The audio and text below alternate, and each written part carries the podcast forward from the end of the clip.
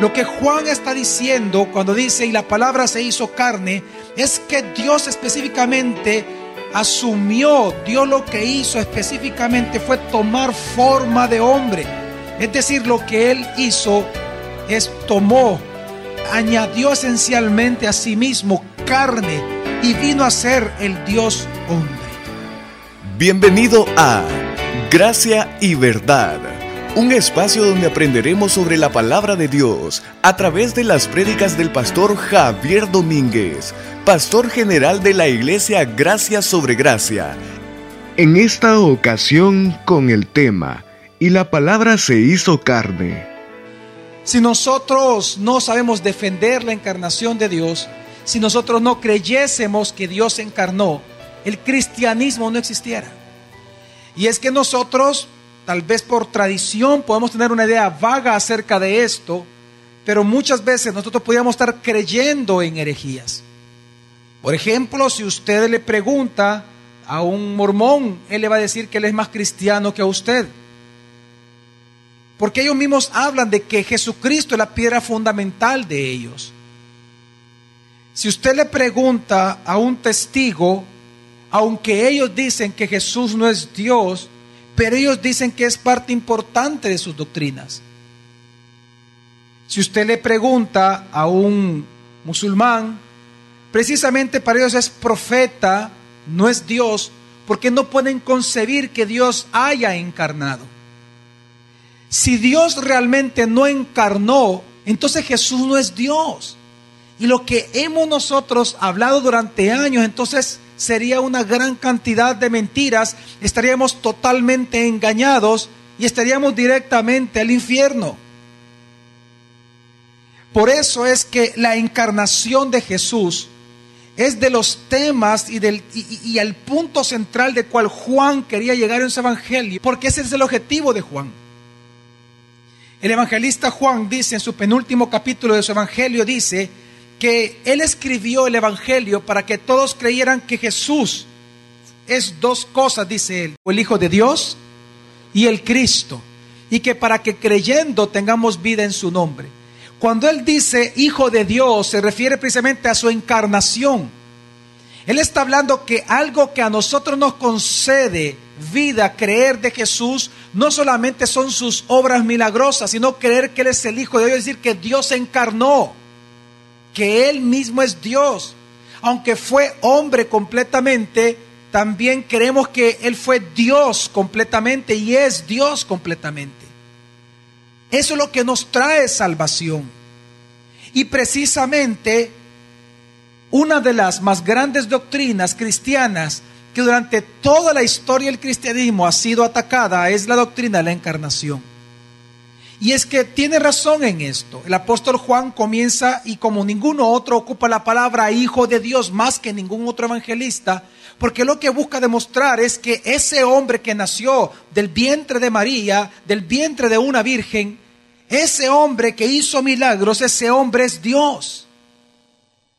Y es que quiero que entendamos algo. Cuando Juan escribió su evangelio, habían pasado un poco más de 50 años de la resurrección de Jesús. Y entonces, obviamente, después de 50 años, claro que hay cambios.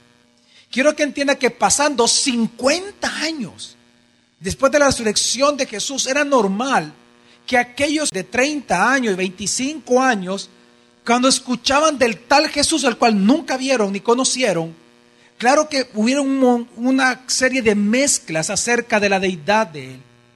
Y es que Juan escribe esto porque precisamente en la época en que él lo escribe,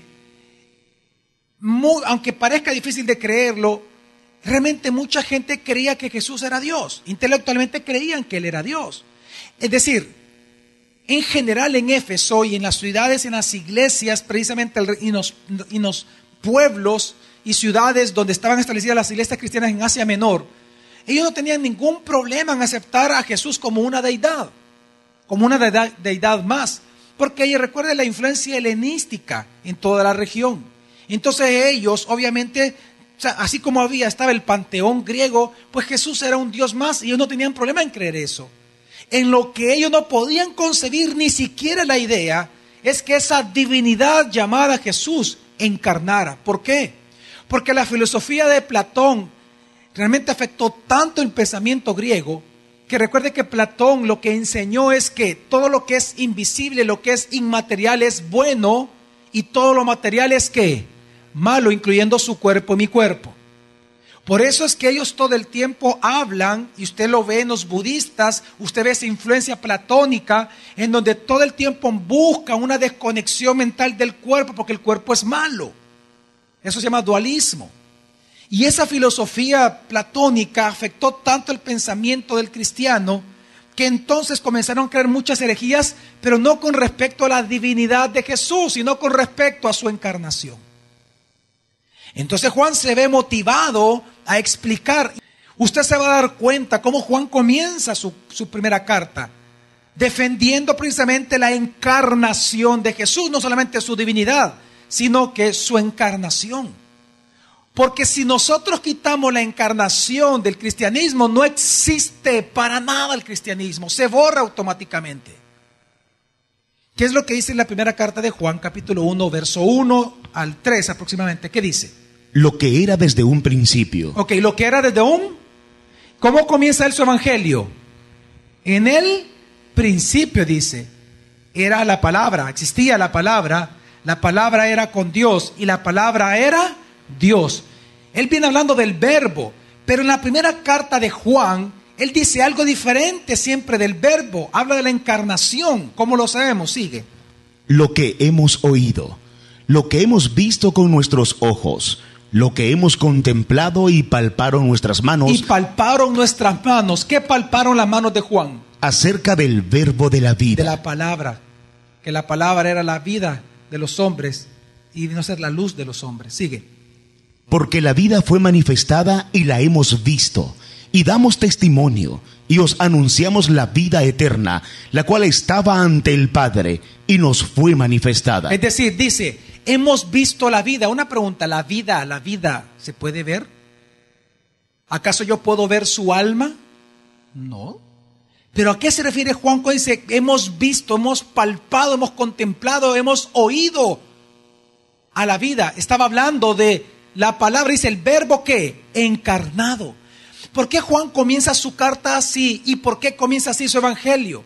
Porque debemos de entender que ya a la época de él, en el año 98 después de Cristo, habían muchas herejías dentro de la misma iglesia, confundiendo a los cristianos, demostrándoles que Jesús no es Dios porque Dios no encarnó, era imposible que encarnara. Por lo tanto, después de él comenzar su evangelio de manera muy preciosa diciendo, en el principio era la palabra y la palabra era con Dios y la palabra era Dios. Y en el principio existía la palabra y nada de lo que fue hecho ha sido hecho, sino a través de ella. Y que dice, y que la palabra era la vida y la vida era la luz de los hombres. Cuando Él viene hablando de que esta palabra es Jesús, que esta palabra es Dios, que aquello que en el Génesis aparece como la palabra Dios realmente no era solamente una expresión de Dios, sino que era Dios mismo creando, Él dice que esta palabra creadora es Dios y Él dice que esta palabra es Jesús. ¿Por qué? Porque cuando viene hablando que esta palabra que vino al mundo, que el mundo la rechazó, pero que pero que aquellos que le recibieron, que creyeron en su nombre, es decir, que la palabra tiene un nombre, que aquellos que creyeron en su nombre fueron, se les dio la potestad de ser hechos hijos de Dios. Cuando Él dice todo eso, y es que todo esto es posible, ¿por qué? Y llegamos entonces al gran versículo 14, el versículo más importante en toda la Biblia de la encarnación de Jesús. Y Él dice entonces en Juan capítulo 1, versículo 14, lo siguiente.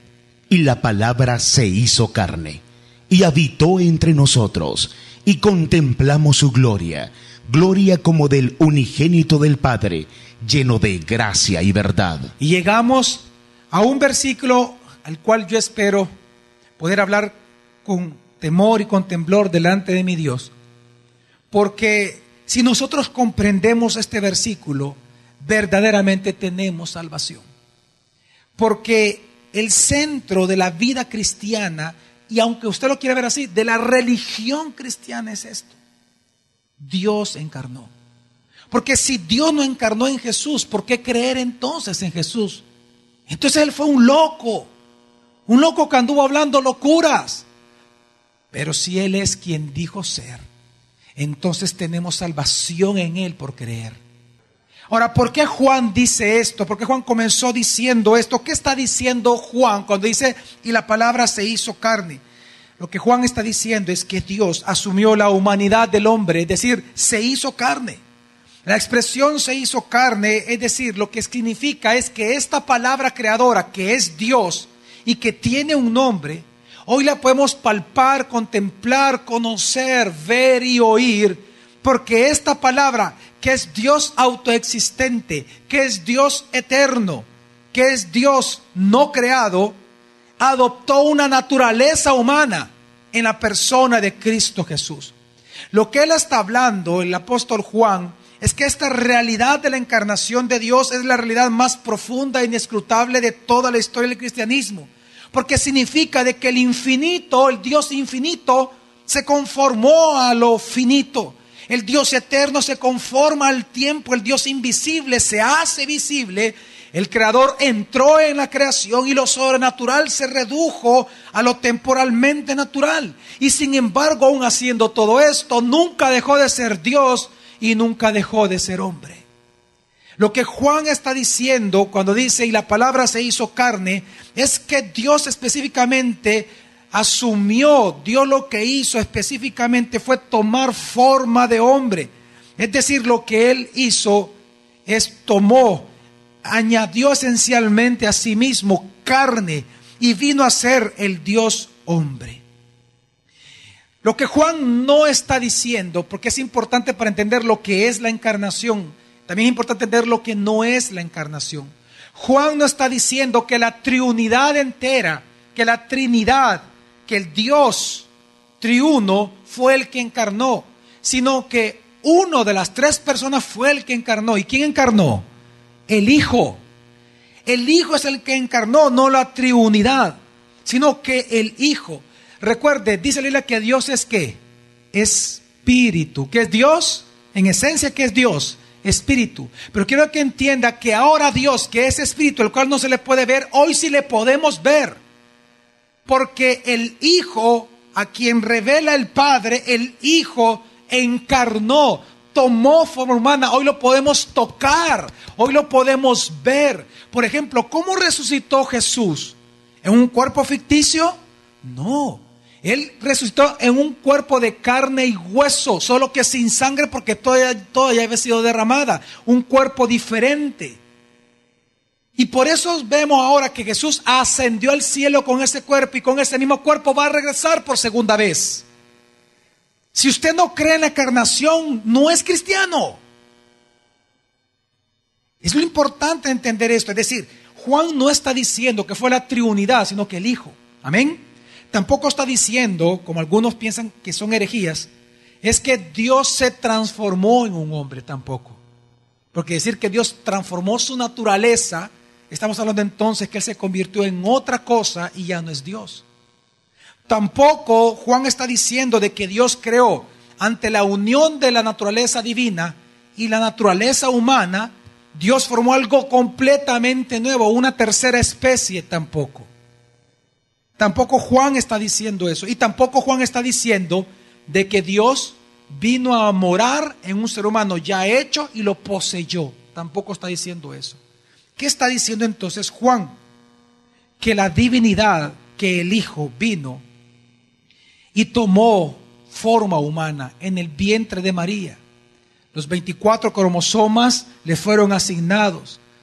El Padre ordenó el sexo porque la mujer no define el sexo. Y él nació como hombre, pero también era perfectamente Dios. Y lo que está diciendo Juan es que las dos naturalezas completas y perfectas, la deidad y la humanidad, se unieron en una sola persona, cuyo nombre es Jesucristo. Como dice la confesión de Westminster, dice, dos naturalezas plenas, perfectas y distintas, la deidad y la humanidad, se unieron inseparablemente en una persona sin conversión, composición ni confusión. Es decir, Lo que Juan está diciendo es que Jesús, cuando Él nace, Él es Dios encarnado. Y que por lo tanto Dios encarnó y comenzó a experimentar cosas que nunca antes había experimentado, porque por ser Dios Él no se puede permitir experimentar esas cosas. Y quiero que entendamos qué es lo que está diciendo Juan, esto es bien interesante. Juan lo que dice, y la palabra se hizo carne y tabernaculizó entre nosotros y habitó entre nosotros. Lo que él está diciendo es que Dios, para nosotros, para él poder, no es que él no pueda entender porque él es Dios, pero para él poder identificarse con nosotros en la obra de salvación, él encarnó. Y cuando Él encarna, Él viene a experimentar cosas que Él como Dios, como Espíritu, no puede experimentar. Por ejemplo, dice la Biblia que Jesús se cansó y Jesús durmió. Él tenía que descansar y dormir como todos nosotros. Una pregunta, Dios como Dios triuno, ¿Él se cansa? ¿Él puede tenerle miedo a algo? No. Y sin embargo, cuando Él asume la, la, humanidad, cuando Él asume, cuando Él añade esencialmente carne a su deidad, Jesús, el Hijo, entonces Él comienza a experimentar por cuanto es perfectamente hombre, Él comienza a experimentar lo que un hombre, lo que usted y yo experimentamos, temores, dudas como tentaciones. Él experimentó soledad, traición, hambre, sudor. ¿Por qué creen ustedes que Jesús dijo, cuando le preguntaron, mira, ¿y cuándo va a ser tu segunda venida? Él dijo, he aquí que el Hijo del Hombre no sabe qué, ni el día ni la hora. ¿Cómo siendo Dios es que Él no sabe? Es que eso es lo que tenemos que entender. Ahí no está hablando que Él fue creado, sino que usted tiene que entender que del momento que Él asume carne mientras estaba en la tierra, Él, él mismo se autolimitó en sus prerrogativas como deidad, como Dios. Él se autolimitó por lo que padeció, él aprendió que obediencia. Él como bebé, él tuvo que tomar del pecho de María. Él tuvo que ir al baño, tuvo que comer como hombre y sin embargo creció en sabiduría, en estatura y en virtud. Siendo Dios, se autolimitó. Es decir, cuando Dios encarna, lo que sucede es que Él comienza a experimentar lo que ustedes experimentamos. ¿Para qué? Para venir a ser el sumo sacerdote perfecto que nosotros necesitamos, porque se compadece de nosotros, porque Él mismo vio las mismas tentaciones que usted hoy está viviendo. Y por lo tanto usted puede con confianza acercarse a Él sabiendo que Él es Dios y que se va a compadecer de usted porque Él vivió lo mismo que usted vivió. Lo que Juan está diciendo es que ni la, ni la naturaleza divina se volvió humana, ni la humana se volvió divina sino que ambas naturalezas, respetándose sus características en sí mismas, se unieron, es decir, cuando se dice se unieron, es que ambas pertenecen y estaban dentro de un mismo ser, dentro de una misma persona, y su nombre es Jesús. Por lo tanto, Jesús es el Dios hombre de la Biblia, es el Dios verdadero y hombre verdadero, es el Dios perfecto y el hombre perfecto. Y es a esto a lo que se refiere Filipenses capítulo 2, Versículo, vamos a leer el 5, el 6 y el 7. ¿Qué dice? Haya pues en vosotros esta actitud que hubo también en Cristo Jesús, el cual, aunque existía en forma de Dios, no consideró el ser igual a Dios como algo a qué aferrarse, sino que se despojó a sí mismo tomando forma de siervo, haciéndose semejante a los hombres. Y es que dice, versículo 6, el cual, aunque existía en forma de Dios. Es decir, la palabra forma es modalidad, fíjese bien, lo que está diciendo el versículo, porque hay gente que dice, no, es que ahí está hablando que entonces Él fue creado, no. Él existía en forma de Dios, en la modalidad de la esencia de Dios. En esencia, ¿qué es Dios? Dijimos, ¿qué es Dios? Espíritu. Él estaba como espíritu, obviamente, pero aunque existía en forma de Dios, en esa modalidad, dice que no consideró el ser igual a Dios como algo a que aferrarse, sino que él se despojó a sí mismo. Cuando dice despojar, no significa de que él se vació de la deidad. Es que él se autolimitó tomando una modalidad o una forma diferente de existencia, que es con carne, es decir, pasa de ser invisible a ser visible pasa de ser únicamente espíritu a ser Dios encarnado, añade a su existencia carne. Entonces, lo que está diciendo la Biblia es que Él se despojó a sí mismo tomando forma de siervo, haciéndose semejante a los hombres. ¿Por qué dice semejante? Porque obviamente, aunque Él era hombre y aunque en todo era parecido a nosotros, en una cosa no se parecía, que Él no pecaba. Por eso era importante que no fuera un esperma de José. Y es importante entender que lo que Juan está diciendo, lo que la Biblia enseña, es que aquel que ya existía en forma de Dios por ser Dios, hoy adoptó la forma de siervo, adoptó la forma humana y así en esa forma se sometió a la crucifixión por voluntad propia y por lo tanto fue exaltado hasta lo sumo. Pero toda esa persona de Jesús que hizo todo esto es el mismo Dios preexistente, es el mismo Hijo preexistente, es la palabra que en un principio existió, es la palabra que en el inicio creó, es la palabra que siempre ha sido Dios. Amén. Ese hombre que estuvo en la cruz es la misma palabra creadora que siempre ha existido con Dios. Pero ¿y por qué está en la cruz? Porque Él encarnó y era parte del plan de redención del Dios triuno. Amén. Y es que lo que está expresando aquí entonces es que el Hijo de Dios sigue siendo Dios, solo que cambió voluntariamente su modalidad de existencia. Así que cuando Juan dice, y la palabra se hizo carne, está diciendo que Él unió su deidad con la carne o con la naturaleza humana, solo que sin pecado, con un alma y con un cuerpo real dentro del vientre de María, para que una vez naciendo venga a ser así el Dios hombre. Ambas naturalezas no se anulan, no se fusionan, no se estorban, sino que constituyen precisamente a Jesús el Cristo. Por eso una vez más dice Juan 1.14. Y la palabra se hizo carne y habitó entre nosotros y contemplamos su gloria, gloria como del unigénito del Padre, lleno de gracia y verdad. Juan lo que está diciendo después de 50 años de la resurrección de Jesús Juan lo que está enseñando cuando comenzó a escuchar herejías dentro de la iglesia misma y fuera de la iglesia. Juan lo que está enseñando después de 50 años de la resurrección de Cristo es que aquel joven que convirtió el agua en vino, que aquel que, que resucitó a Lázaro, que aquel que lloró por Jerusalén, que aquel que fue crucificado en una cruz, que aquel que alimentó a los cinco mil, él, él, ese joven que murió y que resucitó, él mismo es la palabra autoexistente y eterna que siempre ha existido y que ha creado, porque Él siempre ha sido, es y será Dios eterno.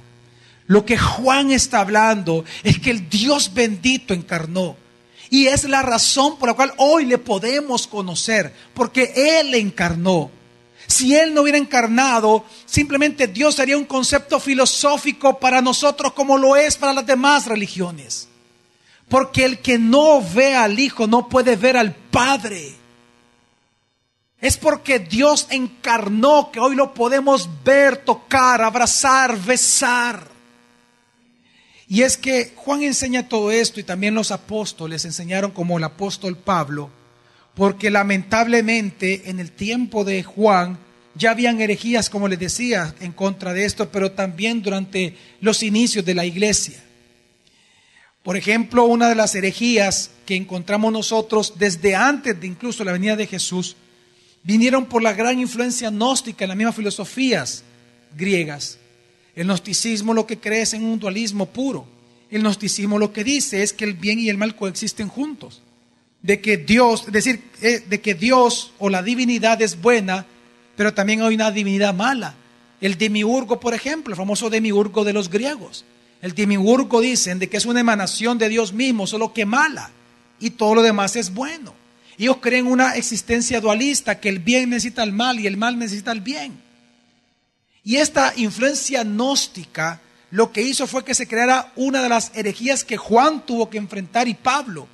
El docetismo en el tiempo de Pablo afirmaba, fíjese bien, de que como todo lo inmaterial es divino, es bueno y lo material es malo, entonces decían, por lo tanto, escucha bien, por lo tanto, ninguna divinidad puede venir a tomar una forma humana. No puede tomar ninguna forma, cambiar de forma, ni tampoco puede sufrir, porque entonces dejaría de ser Dios y nunca fue Dios. Entonces, bajo este concepto de esta filosofía, de esta herejía, el docetismo, En el tiempo de Juan existió un hombre llamado Cerinto. Cerinto fue un contemporáneo de Juan. Ellos se conocían. Cerinto específicamente era un judío que pertenecía a una secta llamada los Evionitas. Él era precisamente un doceta. Él creía en esta filosofía del docetismo. Por eso es que lo que él enseñaba fuertemente a las mismas iglesias de Éfeso, cristianas, y a toda la región de Asia Menor también, él llegó a, llegó a popularizar este pensamiento de que Jesús no era Dios, sino que él decía, miren, decía, como era judío, él decía, Jesús no es Dios, sino que lo que pasó es lo siguiente, existe una divinidad llamada Cristo, que cuando Jesús quien fue un hombre común y corriente, nació de una mujer común y corriente llamada María, y él creció y fue bautizado a la edad de 30 años, vino entonces la divinidad llamada Cristo y, y lo poseyó a él. Y poseyéndolo, entonces este hombre viene a ser como un semidios. Hace milagros, pero cuando es llevado a la cruz, esta divinidad Cristo ya no lo posee, lo deja solo, se regresa del lugar donde provino y entonces queda en la cruz la humanidad sola de Jesús, un hombre común y corriente. ¿Sabe por qué él enseñó esto? Por el pensamiento docetismo y gnóstico, de que la divinidad no puede cambiar de forma ni puede sufrir nada. Y con eso, él entonces simplemente se aseguraba que la gente creyera eh, en, no en Jesús como Dios, respetando su creencia de docetismo. En segundo lugar, pero mire, ahora, Cerinto es un ser tan real que incluso uno de los discípulos del apóstol Juan cuenta que Juan el evangelista, cuando, cuando él se iba a bañar a los baños públicos de Éfeso, en una ocasión él entró y se dio cuenta que Cerinto estaba ahí. Cuando él se da cuenta que Cerinto estaba ahí, él mismo dice, miren, dice, viene, viene, dice todo, y lo grita, vámonos de acá, no voy a hacer que este edificio se caiga, porque el hereje y el perseguidor de la verdad, Cerinto, está ahí adentro. Juan no soportaba ver a Cerinto, porque él era uno de los más grandes herejes. Por eso es que la primera carta de Juan, la carta, no el Evangelio, la primera carta de Juan, precisamente por la enseñanza de Cerinto, de que Jesús no vino en carne, sino en espíritu, como él es lo que Cerinto enseñaba, por ser gnóstico, entonces por eso es que Juan dice, todo aquel que confiese que Jesús vino en espíritu y no en carne, el tal es un qué? Anti Cristo. En la primera carta de Juan, Juan escribe eso precisamente refutando a Cerinto. Cerinto fue un ser real, un gran hereje, de los más grandes herejes en contra del cristianismo, en contra de la encarnación de Jesús.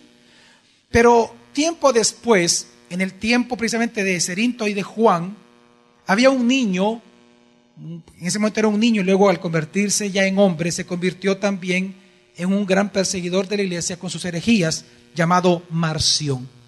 Marción lo que él enseñaba es que la humanidad de Cristo era un espejismo, siempre él era un doceta, un docetismo, de hecho. Con Marción es que surge el nombre de docetismo, se le da formalmente a este pensamiento docetismo, porque la palabra docetismo viene del griego doqueo, que significa imagen o apariencia.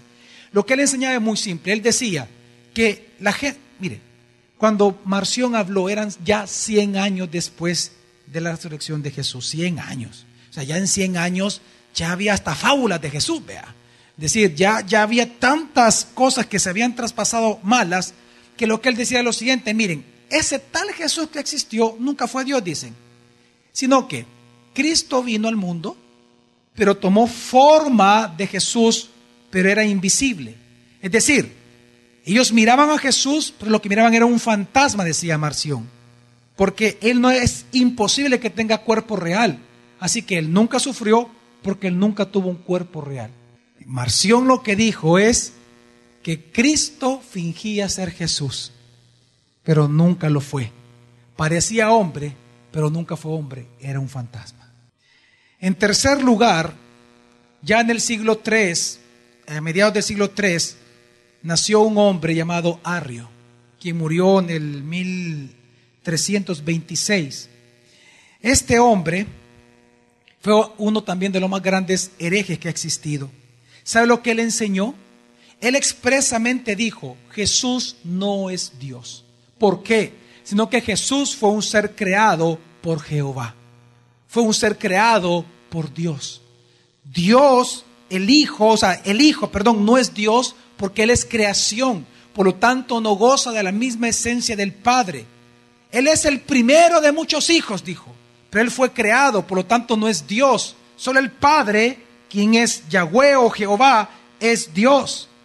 Y precisamente lo que Él dijo Arrio provocó tal increíblemente un movimiento fuerte que gracias, y fíjense bien, gracias a lo que Arrio hizo, es que hoy tenemos la Biblia como la tenemos. Gracias a que Arrio de verdad comenzó a hablar de su herejía fuertemente, es que toda la comunidad cristiana en el concilio de Nicea se reúnen solamente para refutar las herejías de Arrio y es declarado ante el mundo como hereje y como herejía. Y hasta el día de ahora los, los sociólogos, la historia misma demuestra que lo que Arrio creía es una herejía. No solamente los cristianos lo dicen ya, los historiadores dicen que es una de las más grandes herejías. Luego viene Apolinar ya en el siglo IV aparece otro hombre llamado Apolinar, en donde él dijo simplemente que la encarnación solo supuso una forma humana, pero nunca fue hombre, sino que Dios, al venir y tomar una forma humana, nunca fue hombre porque no tuvo voluntad de hombre, no tenía alma humana, sino que su alma era completamente divina nada más. Es decir, gracias a lo que dijo Apolinar, es que muchos creen que los seres humanos pueden venir a ser un tipo de Dios por lo que dijo Apolinar. Ahora, es decir, en los primeros cinco, cinco siglos de la iglesia cristiana, la iglesia cristiana tuvo que enfrentar muchas herejías en contra de la encarnación de Dios. Pero lamentablemente, estas herejías no estamos nosotros, digamos, sufriéndolas ahora. Pero existen totalmente y aunque Hubo un concilio, por ejemplo, en Calcedonia en el 451, que es donde se saca un credo impresionante, defendiendo la encarnación de Jesús. Voy a leer una parte donde dice, esta es parte de la declaratoria de Calcedonia, dice, nuestro Señor Jesucristo, el cual es perfecto en divinidad y perfecto en humanidad, verdadero Dios y verdadero hombre, de alma racional y cuerpo, consustancial al Padre según su divinidad y asimismo consustancial a nosotros según la humanidad, semejante a nosotros en todo, pero sin pecado, uno y el mismo Cristo, Hijo, Señor, unigénito, en dos naturalezas, sin confusión, sin mutación, sin división, sin separación. Todo esto fue por todas las herejías que habían surgido y por eso hoy tenemos grandes credos que confesamos los cristianos. Sin embargo, por eso es que no nos debe de sorprender lo que Pablo dijo en 1 Timoteo capítulo 3 verso 16, lo que dice lo siguiente. E indiscutiblemente grande es el misterio de la piedad. Viene a hablar del misterio de la piedad de Dios. ¿Qué dice? Él fue manifestado en la carne. ¿Quién fue manifestado en carne? Dios. ¿De quién está hablando entonces ahí? De Jesús. Por lo tanto, Jesús es quién? Dios. Grande es el misterio y la piedad de Dios. Es que Dios se hizo carne. ¿En quién? En Jesús. Y fue tan importante ese misterio que ¿qué pasó? ¿Qué sucedió cuando Dios se encarnó? Vindicado en el Espíritu, contemplado por ángeles, proclamado entre las naciones, creído en el mundo, recibido arriba en gloria. ¿Sabe qué está diciendo aquí tan fuertemente Pablo defendiendo la encarnación de Jesús? Que la encarnación de Jesús es tan real, que Dios encarnó, que Dios se hizo hombre, que incluso dice que cuando eso pasó, fue la primera vez que los ángeles pudieron contemplar al Dios que tanto habían adorado. ¿Sabe qué está diciendo la Biblia? ¿Sabe usted que los ángeles no pueden ver a Dios? Que ese espíritu no pueden ver, ellos también son espíritus, pero no pueden ver a Dios.